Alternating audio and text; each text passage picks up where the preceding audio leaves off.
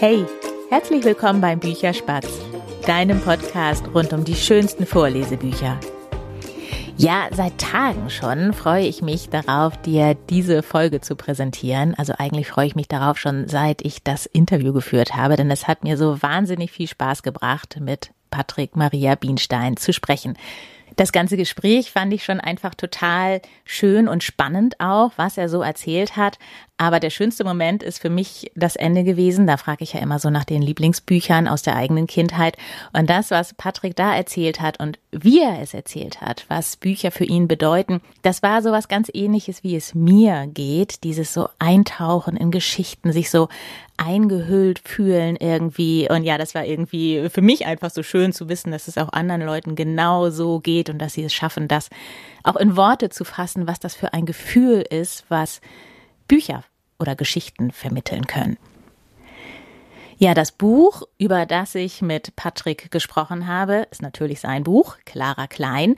Zwei Bände gibt es von Clara Klein und ich finde das so schön, dass wir das jetzt zu diesem Zeitpunkt machen konnten, also das Interview führen und dass ich da auch draus lesen darf, denn dieses Buch oder diese beiden Bände sind so für Kinder, die ins letzte Kindergartenjahr kommen oder halt eben auch jetzt in die Schule.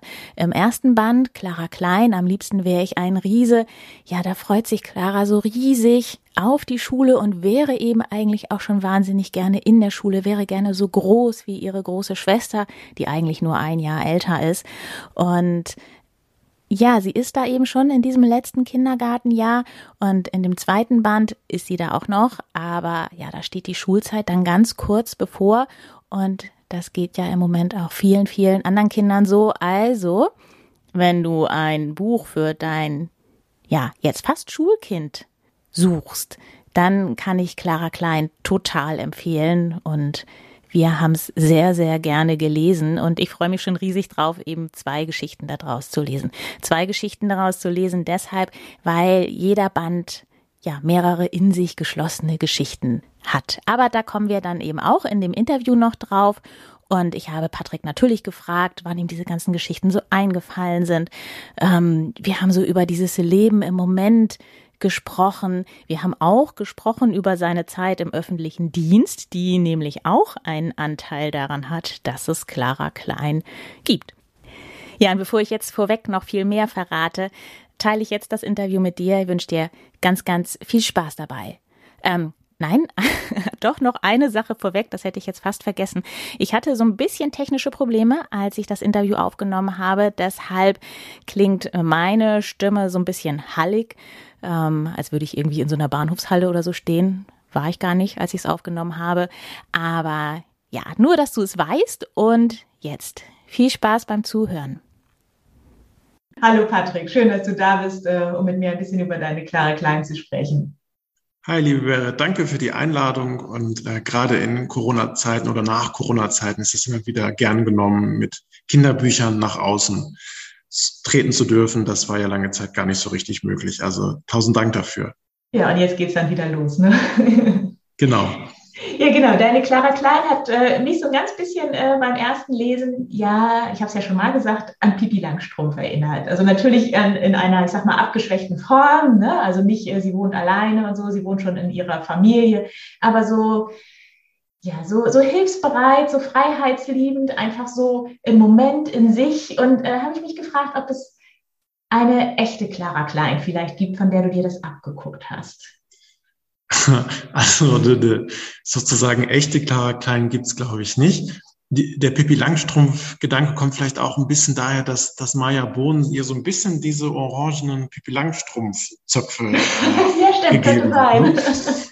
Ähm, also freiheitsliebend, da denke ich direkt an mein Sternzeichen. Vielleicht steckt eben auch ein bisschen Clara Klein in mir selbst und das sozusagen aus mir selbst herausgekommen ist. Was an Männern sagt man ja nach, dass sie eben sehr freiheitsstrebend und liebend sind. Vielleicht, vielleicht kommt es daher. Und ich würde sagen, auch ganz stark von den vielen Neffen und Nichten, die ich zu der Zeit so in diesem Alter auch, auch begleitet habe. So, wenn ich zu Hause war, haben wir uns einfach viel draußen rumgetrieben, waren im Wald, haben draußen rumgestromert, Verstecken gespielt, haben unendlich viel Quatsch gemacht. Und mir hat das total geholfen, wieder hm, in diese kindliche Perspektive reinzukommen und ähm, dann sozusagen in mir selbst wieder so dieses Kind zu sehen, zu erleben, mich zu erinnern und aus der Perspektive heraus dann auch, auch auf einmal Geschichten und Figuren zu entwickeln und, und nah an dem, einem Kindererleben zu sein. Genau. Ja, das merkt man der Clara, finde ich, auch an. Also das ist so, die ist so im Moment, wie ja natürlich viele Kinder, ne, was man ja auch als Erwachsener immer sagt, so wenn man Kinder hat, dann lebt man das Ganze nochmal durch, so in, in, ja, in so Kleinigkeiten, oder du sagtest ja vorhin auch so vermeintliche Kleinigkeiten, so tolle Sachen zu entdecken. Genau, das war, also ich habe überhaupt keine pädagogische Absicht irgendwelcher Art mit diesem Buch hm, verfolgt oder mit diesen Büchern. Und wenn es einen Antrieb gab für mich, das zu schreiben, dann um die Begeisterung zu zeigen für diese besondere Phase eines Menschen im Leben, wo quasi an jeder Ecke im Alltag ein, ein großes Abenteuer lauert und wartet und ähm, sozusagen Kinder ja wie, wie, wie keine kein anderes Wesen so in, unserer Zeit in der Lage sind, so aus dem Leben selbst heraus Freude zu schöpfen. So, die, die brauchen ja keine Ablenkung, so wie wir manchmal als Erwachsene dann irgendwie einen Film gucken oder hier und da noch einen Urlaub oder, oder so, sondern die, die, die sind ja einfach so in ihrer Welt und, und erleben Geschichten und Abenteuer. Und ich hatte Lust, diese Begeisterung so für das scheinbar einfache Leben so zu erwecken und, und dann vielleicht auch den Eltern, die es, die es vorlesen, nochmal zu helfen, ein bisschen mhm. wieder in diese, dieses im Moment sein und, und nicht viel brauchen, so zurückzuholen. Das, das, das hat mich begeistert. Mhm. Jetzt sind es ja insgesamt in den beiden Büchern 22 Geschichten. Ich glaube, in dem ersten genau. sind es zwölf und im zweiten zehn. Wann sind dir die so eingefallen? Weil, die, also, ne, das sind ja jeweils so in sich geschlossene Geschichten. Clara Klein ist ja kein Buch äh, so von, also wie sage ich jetzt, von vorne bis hinten, also eine Geschichte, sondern so, so kleinere Geschichten. Wann sind dir die eingefallen? Ah, ganz unterschiedlich. Also viele tatsächlich ganz zu Anfang, als ich auf einmal so plopp von einem Moment auf den nächsten die Idee für Clara Klein hatte und äh, parallel dazu auch, auch ganz viele erste äh, Geschichtenideen kamen, zum Beispiel die, wie sie einfach in die Schule geht, obwohl sie noch gar nicht in die Schule gehen könnte, weil sie noch ein Kindergartenkind ist. Das kam ganz am Anfang. Und dann sind einfach, wenn man einmal als Clara Klein mit Kleins Augen sozusagen durch die Welt geht, natürlich auch in ganz vielen Alltagssituationen auf einmal Geschichten aufgeploppt. Immer wieder die Frage in meinem Kopf, okay, könnte das eine Geschichte sein? Könnte das eine Geschichte sein? Ist das mhm. vielleicht was Interessantes?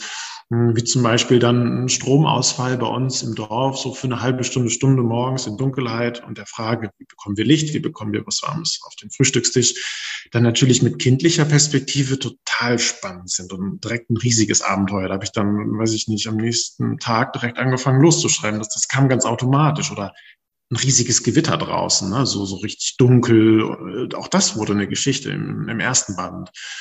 Und dann ja auch in Abstimmung mit dem Verlag immer auch nochmal, okay, jetzt haben wir 15 Geschichten, die haben die und die Themen und die und die Themen, was, was könnte denn eigentlich auch noch reinpassen? Und dann auch nochmal so von außen guckend, okay, dann wie kriegen wir so ein, runde, ein rundes Buch draus, wo wir möglichst viele Erlebniswelten von Kindern eben auch mit, mit abdecken. Mhm. Das heißt, das klingt jetzt so ein bisschen so, als wäre von Anfang an schon klar gewesen, dass es zwei Bücher werden? Nee, überhaupt nicht. Ah, also okay. Also ist, ich, ich finde es schön, dass man das vielleicht nicht merkt, aber ich bin an den Magellan Verlag herangetreten mit meiner Agentin oder Lektoren, Freundin sozusagen und wir hatten, glaube ich, zwei oder drei Geschichten und die Idee für ein Buch. Mhm. Und der Magellan Verlag fand das dann toll und hat gesagt, wir wollen aber zwei geht ah, das? Okay. Und dann, dann habe ich natürlich direkt Ja gesagt. Was soll man sonst auch anderes antworten, wenn ein Verlag Ja sagt und, und, und, sein eigenes Buch dann eben verlegen mhm. möchte. Aber gleichzeitig hatte ich einen riesen Respekt davor, wie fühle ich denn jetzt auch noch ein zweites Buch? Aber es kam dann mit der Zeit. Also sind dann nach und nach weitere Ideen gekommen. Ich glaube, ein drittes würde nicht passen. Sie kommt ja jetzt auch in die Schule und dann ist diese besondere Zeit vor der Einschulung vorbei, wo ja. man sich ja vielleicht so klein wie noch nie fühlt und gleichzeitig so groß sein möchte wie noch nie. Vielleicht ist das nochmal, wenn man 18 wird oder kurz davor, wenn man 18 wird, nochmal ähnlich. Mhm. Aber, aber ein zweites Buch ging dann doch, nur, nur war eben nichts davon da, als, als, als der Verlag auf einmal ins Spiel kam. Jetzt hast du mit dem Magellan Verlag schon was erwähnt, was ich so auf meiner Fragenliste ein bisschen weiter unten stehen habe, aber dann ziehen wir das jetzt vor. Ja. ähm, ein, ein Versuch und gleich Ja gesagt sozusagen. Oder hast du an mehrere äh, oder deine Agentin bei mehreren Verlagen versucht? Nee, das war, also klar, Klein ist auch nicht mein erstes Kinderbuch, das erste, das jetzt veröffentlicht wird. Also da gab es auch schon in den drei, vier Jahren zuvor immer mal wieder Bemühungen, würde ich sagen. Und auch beim Magellan Verlag waren es parallel auch noch zwei, drei andere Verlage.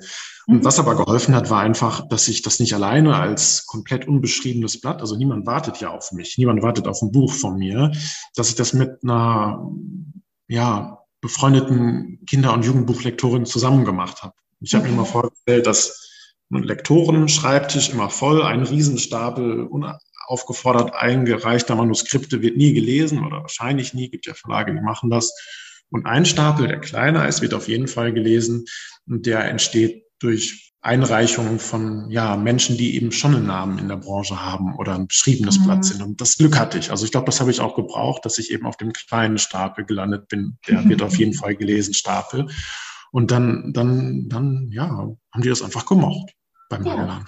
Manchmal äh, muss das einfach so sein. ja, genau. Ja, jetzt kommen wir mal zurück zum, äh, zum Schreiben mit diesen ganzen äh, Ideen. Hast du das immer sofort aufgeschrieben, wenn, wenn so eine Idee dann kam oder wie, wie hast du das gemacht? Also ich kenne das von mir, ne? ich habe dann irgendwie Ideen und dann muss ich mir irgendwie was Kleines aufschreiben, dass ich, weil man kommt ja oft nicht so da, sofort dazu, das umzusetzen. Und dann so ja. eine lange To-Do-Liste sozusagen, ne, wo zumindest ein paar Stichworte draufstehen. Ja, unbedingt braucht man das. Also ich habe relativ am Anfang habe ich mir so ein kleines Notizbüchlein zugelegt, dass man so gerade in die Hosentasche stecken kann mit einem kleinen mhm. Stift darin, so dass ich quasi zu, zu jeder Zeit einfach kurz reinschreiben kann, egal ob jetzt irgendwie auf der Toilette, äh, beim Warten an der Kasse ähm, oder einfach beim Spaziergang. Immer wenn eine Idee kam, habe ich sie direkt einfach aufgeschrieben. Und das hat total geholfen, dann später nochmal durchzugehen, zu sehen, was ich denn eigentlich alles äh, an Ideen habe, aber auch um Ruhe zu haben in dem Moment, weil, weil sonst immer die Angst da ist, okay, jetzt habe ich gerade zehn Ideen gleichzeitig, die, die vergesse ich alle, ich muss sie irgendwo hin tun. Und dann hat mir das geholfen, einfach auch selbst in Ruhe zu finden und irgendwann dann wieder einzutauchen und zu sehen, okay, kompletter Quatsch geht vielleicht, andere Geschichte, ah, da hatte ich mal einen guten Gedanken und dann den, den, den gehe ich jetzt weiter. Ja, und dieses irgendwann, wann war das so? Hattest du da bestimmte Zeiten beispielsweise, dass du gesagt hast, keine Ahnung, ich sage jetzt einfach mal irgendwas, ne? immer samstags um zwölf setze ich mich für zwei Stunden hin und schreibe die auf? Oder wie, wie hast du zu dieser Ruhe dann gefunden? Hm, also ich habe tatsächlich gemerkt, ich brauche unbedingt Schreibroutine. Also eine ganz klare Schreibroutine, gerade wenn dann so Abgabefristen und so weiter näher rücken. Und mhm. ich mir immer die allerfrüheste Zeit morgens genommen, jeden Tag. Hm, so zwischen sechs, sieben, manchmal halb acht. So wenn mein Kopf ganz ausgeruht und noch gar nicht mit irgendwelchen Gedanken befasst war. Aber so mit dem frischesten Kopf, den ich sozusagen am Tag haben kann, habe ich mich morgens ein bis zwei Stunden hingesetzt und geschrieben und, und neu strukturiert und über Geschichtenverläufe nachgedacht. Das habe ich jeden Tag gemacht. Und manchmal waren das dann über den Tag nochmal ein, zwei Stunden oder drei, je nachdem. Das arbeitet ja dann über den Tag weiter. Ja. Aber gerade die Zeit morgens war bei mir irre wichtig. Und dann eben sozusagen durch das Arbeiten dessen, was man morgens angeregt hat, eben dann noch weiteres Auströpfeln sozusagen ja. und Gedanken über den Tag verteilt. Hm. Und so dieser Gesamtprozess von, ich sage jetzt mal, dieser ersten Idee, ne, weil du vorhin ja auch sagtest, irgendwann ploppte so diese Clara Klein auf, bis zu dem Moment, wo du das Buch dann in der Hand hast. Das finde ich immer so spannend. Ne? Wie, wie lang ist dieser Zeitraum? Das kann man sich so, wenn man das Buch nachher irgendwie im Buchladen hat, weiß man das ja auch gar nicht, ne? oder macht man sich auch gar keine Gedanken drum. War das ein Jahr, zwei, nur sechs Monate? Wie, wie lange war das? Das ist wirklich, also das, das kann man auch niemandem Außenstehenden begreiflich machen. So, jetzt hast du doch einen Verlag, jetzt ist das Buch doch fertig. Und dass das dann insgesamt drei Jahre dauert, das, äh, das ist wirklich, das ist wirklich auch für mich an der Grenze der Geduld zum Mutbarkeit gewesen.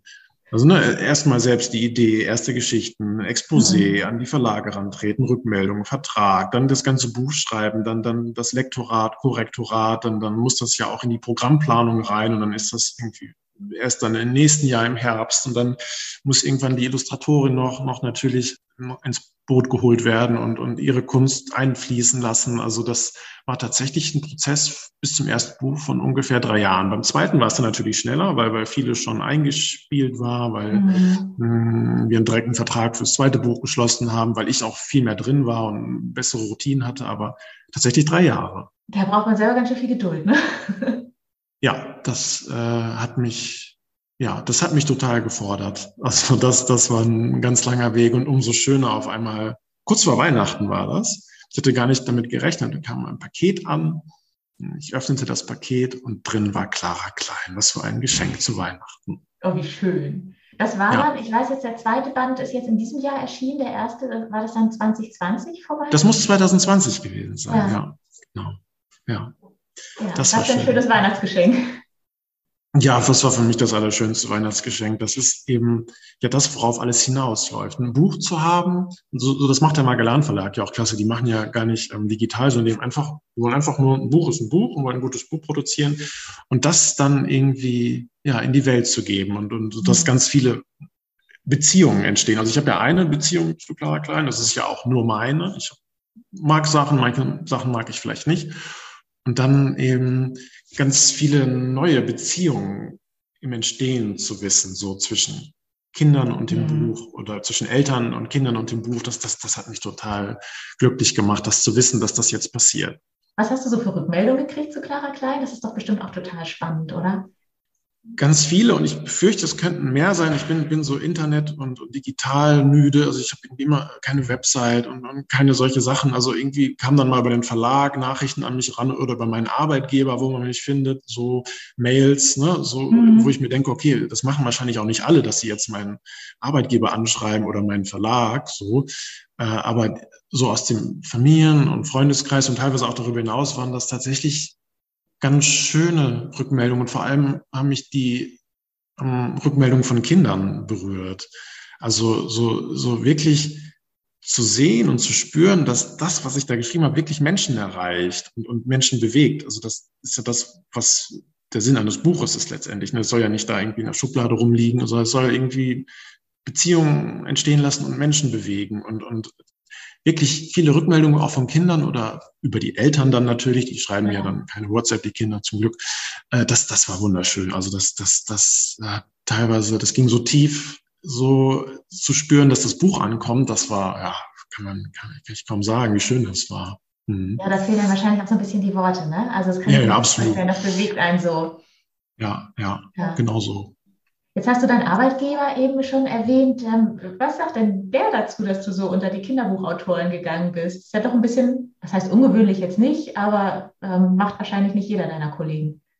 Die kennen mich nur so. Also ich bin da schon mit der ganz klaren mh, hm, Vorstellung vorstellig geworden. Ich mache einen 20-Stunden-Job und die Rest der Zeit verbringe ich mit Schreiben. Also die kennen das gar nicht anders. Die fragen dann immer mal und dann, dann, dann, dann weiß nicht, kaufen die das, glaube ich, auch und geben das an ihre Kinder oder im Freundeskreis weiter. Die finden das natürlich auch schön. Die kennen mich nur so. Das war beim vorherigen Arbeitgeber ein bisschen anders. Äh, da, da war ich eine Zeit lang im öffentlichen Dienst beschäftigt und ähm, ähm, die fanden das nicht so lustig. Die, die, die, die fanden das auch gut. Es ist eher anders wichtig gewesen, sondern ähm, es war so, dass diese Arbeit mich kreativ total unterfordert hat. Also mir ist einfach absolutes kreatives, riesiges Vakuum entstanden durch meine Zeit im öffentlichen Dienst. Ich kann das rückblickend auf jeden Fall so sagen. Und auf einmal purzelte da Idee, die Idee rein, ich schreibe jetzt Kinderbücher und dann hatte die natürlich ganz viel Platz, sich auszubreiten. Deshalb bin ich meinem jetzigen Arbeitgeber sehr dankbar, dass ich das parallel einfach so schön mit in meinem Alltag haben darf und kann. Und meinem alten Arbeitgeber bin ich dankbar dafür, dass ich sozusagen äh, den Raum in mir sozusagen entwickeln konnte, wo dann irgendwann die Idee Kinderbücher schreiben reingeputzt ist. Mhm. Wo der Impuls aber, dann kam. Ja, aber das ging dann irgendwann nicht mehr. Ich habe dann bei Besprechungen gesessen und Notizen gemacht und die Seite, die Oberseite mit Notizen war sehr kurz und klein. Das waren Notizen zum eigentlichen Gesprächsinhalt und auf der Rückseite waren dann klare Kleinnotizen. Ich habe immer Und Kollegen haben gefragt, ja, Herr Wienstein, Sie sind aber fleißig, die schreiben mir hier richtig eifrig mit. Ich sage, ja, klar. Ich bin, ja. Aber es waren irgendwann, es ging nicht mehr. Also das war dann einfach, es hat dann Überhand genommen und dann, dann habe ich, hab ich mich ein bisschen auch verändert beruflich. Ja, aber ist doch gut, wenn man das dann für sich erkennt und da dann äh, weiß, dass man das ändern muss, ist doch perfekt. Ja. Ich meine, so scheint das ja auch ein guter ähm, Multiplikator für dich zu sein, dein, dein jetziger Arbeitgeber. Ja, das war klasse und, und zumal ich da irgendwie jetzt auch viel mehr das machen kann, was ich auch, mh, hm, wie soll ich sagen, privat verfolge, also einfach mich für ein nachhaltiges Leben einzusetzen, macht der Magellan Verlag ja tatsächlich auch. Deshalb passt das auch irgendwie ganz gut mit rein und ähm, so ein bisschen in ein, zwei Geschichten klingt es vielleicht auch im Buch an, aber ja. mir war immer wichtig, dass das nicht als Moral oder Agenda rüberkommt, sondern einfach irgendwie so sich wirklich auch aus dem Kinderalter, aus der Kinderperspektive heraus ergeben kann. Ich glaube, für ein Kind ist es schwierig, jetzt so ein globales Thema wie Klimawandel oder Artensterben zu verstehen, sondern die, die interessiert tatsächlich eher, okay, die Walnussbäume in meiner Straße vertrocknen, die müssen gegossen werden, sonst heißt der Walnussweg nicht mehr Walnussweg, sondern nur noch Weg. Mhm. So, weil die Walnussbäume nicht mehr da. Das, das funktioniert. Und da sind die natürlich dann total eifrig und dabei. Und das ist dann in dem Moment das Einzige, was in ihrem Leben wichtig ist. Und, und, und so funktioniert Und dann ist das im Hintergrund vielleicht ein bisschen da und das kann, kann ja jeder für sich selbst entscheiden, ob er das aus der Geschichte rausliest. Hm, aber das war so ein bisschen dann bei mir in einer Geschichte mal der Hintergrund, okay, jetzt mal so ein bisschen, bisschen globale Perspektive, wenn man genau hinhört vielleicht. Ja. Aber auch nicht im Vordergrund, auf keinen Fall. Aber jetzt machst du mich ja neugierig. Was machst du beruflich? Also was heißt beruflich? Was, was ist dein 20-Stunden-Job?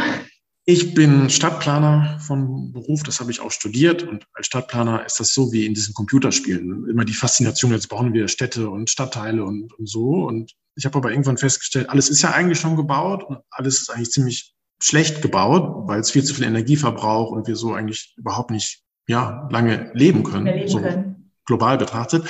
Und habe dann mh, hm, irgendwann angefangen, so Stadtplanung und Nachhaltigkeit, Klimaschutz sozusagen zu verbinden und der Verantwortung von Stadtplanung sozusagen in der Art gerecht zu werden, weil die Strukturen, die wir haben, ja dafür verantwortlich sind, wie viel Energie wir verbrauchen und wie nachhaltig wir leben können. Und bin jetzt in einer Klimaschutzagentur hier im Weserbergland gelandet, bei der ich genau das verbinden kann, eben Nachhaltigkeit, Klimaschutz und Stadtplanung. Und das macht mich sehr glücklich. Ja, das klingt so. Und gerade jetzt ja auch ein sehr, sehr wichtiges Thema. Absolut, ja. Du hast eben schon erwähnt, äh, die Illustratorin, die ja deine Clara Klein äh, mit diesen Zöpfen äh, illustriert hat. Wie viel davon ist, ähm, ist ihrs und wie viel von dem hattest du schon im Kopf, wie sie aussieht? Also das ist, sage ich mal, zu 99,999 Prozent Maya Bohn. Also mhm das war auch dem Verlag und mir enorm wichtig, dass sie ja sozusagen als Künstlerin ähm, da nicht, wie soll ich sagen, Grenzen aufgezeigt bekommt, sondern einfach komplett mal ihrs zeigen kann. Mhm. Was wir gemacht haben, ist so, ich habe mir ihre vorangehenden Illustrationen angeguckt und einfach mal gesagt, okay, so in die Art könnte ich es mir vorstellen und das, das, das, das finde ich schön. Aber das ist komplett ihrs. Und umso, wie soll ich sagen, erstaunter war ich, dass sie irgendwie für mich, als ich Clara zum ersten Mal gesehen habe, genau Clara getroffen hat. Also das war, das war völlig unbegreiflich. Also du hattest die schon so im Kopf dann sozusagen? Ich hatte sie nicht so im Kopf, aber als ich sie gesehen habe, hatte ich sie im Kopf, so als wäre sie immer da gewesen. Also mhm. ich, ich bin, also das, ich hatte immer so ein bisschen Sorge, kann ich sagen, weil, weil Bilder und Illustrationen ja sehr viel Deutungsgewalt haben über ein Buch. Also man, man, man hat das einfach immer präsent und dementsprechend war mir es wichtig, dass das zueinander passt und mir auch ästhetisch gefällt. Und beides ist der Fall. Und das, das hätte ich nie gedacht, dass das so deckungsgleich ist. Also das, das habe ich Maya Bohn auch irgendwann geschrieben, wie glücklich mich das macht, dass sie da so gut irgendwie dieses Buch verstanden hat und das so gut ineinander greift. Dass das äh, mhm. ja ist, glaube ich, auch nicht jedes Mal der Fall. Mhm. War für Sie wahrscheinlich auch ein schönes Kompliment, oder? Ja, das, das glaube ich schon. Also das ist ja dann so, der Verlag hat hat, hat eine Beziehung zum Lektor, äh, nee, zum, zum Autor und, oder zur Autorin und eine Beziehung zum Illustrator und Illustratorin, aber zwischen denen ne, besteht eigentlich gar nicht so viel Kontakt, nur so ein mhm. bisschen ne, über den Verlag. Aber ich habe ihn natürlich dann irgendwann einfach mal privat geschrieben und so, hey Maja, super, ich finde das so geil, wie, wie du diese Illustrationen gemacht hast. Ich bin dir so dankbar, ich äh, hätte das nie gedacht. Und das war natürlich dann für sie nämlich an auch eine schöne, schöne Rückmeldung, ne? Mhm. so das zu hören, ja. Was ich ja an dem Cover ganz toll finde und auch an dem Vorsatzpapier, ne, die Clara, die möchte ja ähm, einfach groß sein. Ähm, ja. Da sind ja auch so ein, zwei Geschichten, ne, wo sie dann auch wächst und wächst und wächst und dann irgendwann ein Riese ist und so weiter. Das ist ja für Sie ein ganz, ganz großes Thema. Und das ist ja auch auf dem Cover ähm, aufgegriffen mit diesem ja, Zentimetermaß. Äh, das finde ich super. Also eine ganz tolle Idee. Ja, die Federn kann ich mir nicht an den Hut stecken und auch Maya Bohn nicht. Die, es gibt ja auch in den Verlagen ganz viele tolle Menschen. Es sind eigentlich, also Lektorinnen. Ich habe noch keinen Kinderbuchlektor erlebt, sondern Kinderbuchlektorin. Deshalb kann ich Kinderbuchlektorin sagen, die natürlich auch total mit dem Herzen dabei sind, wenn sie, wenn sie Kinderbüchern auf den Weg ins Leben helfen. Und das kam tatsächlich aus dem Verlag heraus so die Idee, okay, sie will so viel wachsen, wie kriegen wir das schön mit dem, mit dem Cover sozusagen in Einklang gebracht und das ist dann dort entstanden und auch das, das finde ich klasse, dass die da so, so schön mit, mitgeschwungen sind in der ganzen Entwicklung. Mhm. Ja, das klingt so nach einem, nach einem super Team, ne? Zwischen dir und dem Verlag und, und der Maya Bohn. Ja, letztendlich, das ist ja so, wie ich annehme, bei dir auch, ein, ein, ein Tätigkeitsfeld, nenne ich es mal, wo alle drin sind, weil sie mit dem Herzen dabei sind. Und irgendwann, klar, ist es gut, wenn man, wenn man genug zu essen hat und die Wohnung bezahlen kann, aber die sind ja alle total mit Feuer und Flamme dabei bei den, in den Verlagen, die Kinderbuchautoren und Autorinnen sowieso, die Illustratoren oder Menschen wie du, die, die, die ganz viel auch, auch darüber berichten. Also das ist ja das mhm. Schöne, die, die, die, da bewegt man sich in einer Welt, wo alle richtig Spaß haben, sich mit Kindern, Kinderperspektiven und Kinderbüchern zu beschäftigen ja, tolle, toller Bereich, finde ich auch. Ja. Von diesen ganzen Geschichten, ne? hast du eine Lieblingsgeschichte? Das wechselt immer mal wieder. Also ich glaube, die, die am häufigsten auftaucht in meinem Kopf, ist, glaube ich, die Gewittergeschichte. Die lese ich auch ganz gerne vor. Mhm. So dann, dann mit, mit, mit vorgezogenen Gardinen und ein bisschen Dunkelheit. Und dann mache ich das so wie in der Geschichte. Dann sitze ich irgendwie am Lichtschalter oder habe jemanden, der, der mhm. für mich am Lichtschalter sitzt. Und dann machen wir den Blitz, so wie Clara in der Geschichte, als ihre Eltern aufwecken will, als gerade Donner und Blitz auf sich warten lassen.